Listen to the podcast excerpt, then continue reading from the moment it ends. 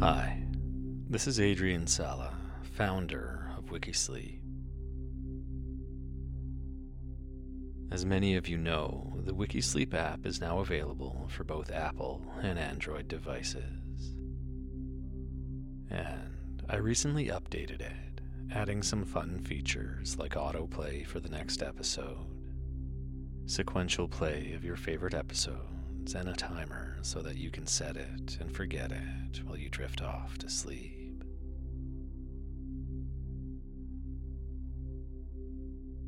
I wanted to mention that I am removing ads from the podcast because I know how disruptive they are. My sincere hope is that you'll go to the app and try it out, where I believe the experience is just better. And as part of that, though, over the next coming weeks, I'll be changing the episodes on the podcast to be closer to previews of full episodes, about six or seven minutes each. If you'd like to hear this and every other episode in its entirety, they're available on the app, and you can access that by visiting wikisleep.com. It's simple to download and get started, and there's a free trial so you can test it out at no cost today.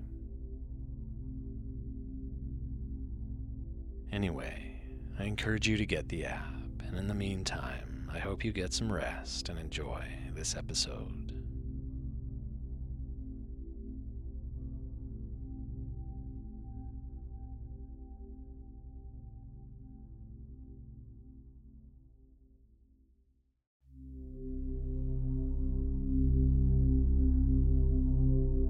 You're listening to Wikisleep, a podcast designed to help you relax and unwind through calm, quiet storytelling.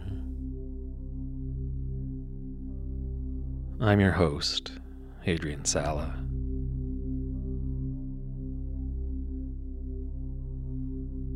Today's story is A Christmas Carol by Charles Dickens, Chapter 1 Marley's Ghost.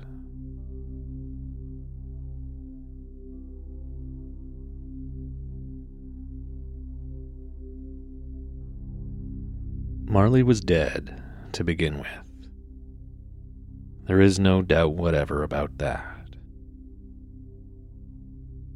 The register of his burial was signed by the clergyman, the clerk, the undertaker, and the chief mourner. Scrooge signed it, and Scrooge's name was good upon change for anything he chose to put his hand to. Old Marley was as dead as a doornail. Mind, I don't mean to say that I know, of my own knowledge, what there is particularly dead about a doornail. I might have been inclined myself to regard a coffin nail as the deadest piece of ironmongery in the trade. But the wisdom of our ancestors is in the smile and my unhallowed hands shall not disturb it, or the country's done for. You will therefore permit me to repeat emphatically that Marley was dead as a doornail.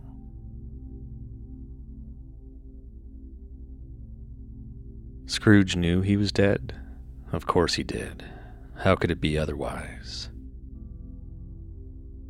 Scrooge and he were partners for I don't know how many years. Scrooge was his sole executor, his sole administrator, his sole assign, his sole residuary legatee, his sole friend, and sole mourner. And even Scrooge was not so dreadfully cut up by the sad event, but that he was an excellent man of business on the very day of the funeral and solemnized it with an undoubted bargain.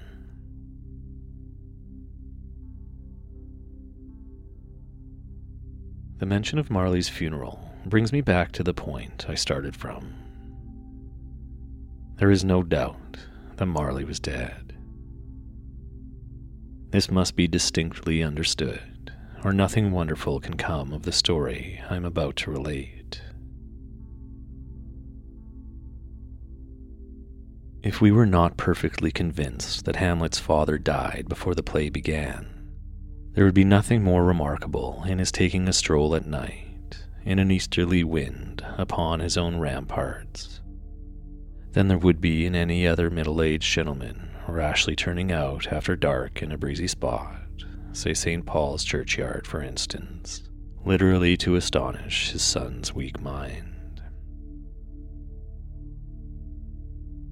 Scrooge never painted out old Marley's name.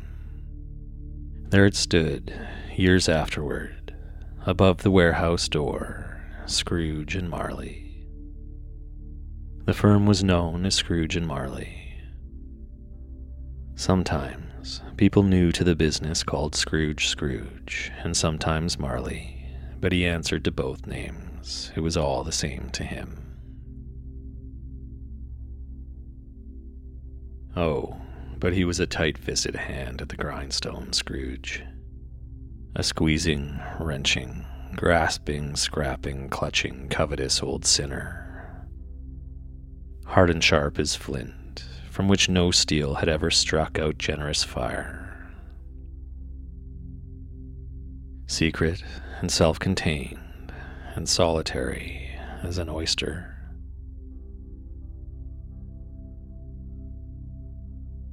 The cold within him froze his old features, nipped his pointed nose, shriveled his cheek, stiffened his gait, made his eyes red, his thin lips blue, and spoke out shrewdly in his grating voice.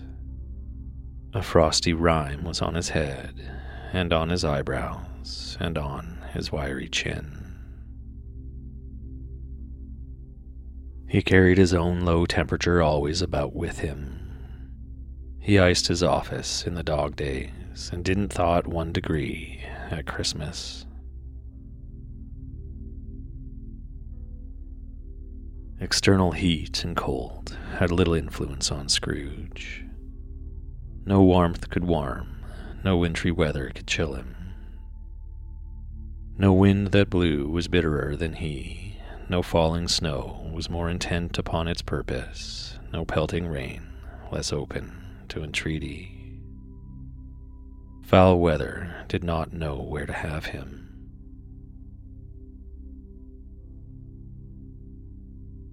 The heaviest rain and snow, and hail and sleet, could boast of the advantage over him in only one respect. They often came down handsomely and Scrooge never did. Nobody ever stopped him in the street to say, with gladsome looks, My dear Scrooge, how are you? When will you come to see me? No beggars implored him to bestow a trifle. No children asked him what it was o'clock. No man or woman ever once in all his life inquired by the way to such and such a place of Scrooge. Even the blind men's dogs appeared to know him, and when they saw him coming, would tug their owners into doorways and up courts, and then would wag their tails as though they said, No eye at all is better than an evil eye. If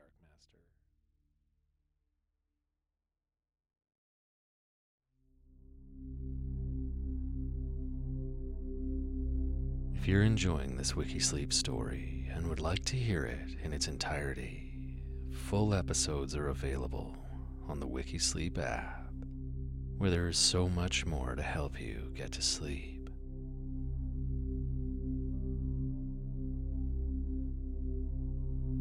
Simply visit the Apple App Store or Google Play Store and search Wikisleep. Or visit wikisleep.com where there are simple links to the app. And remember, we're not a regular sleep app, we're a cool sleep app. Affordable, fun, and endlessly interesting.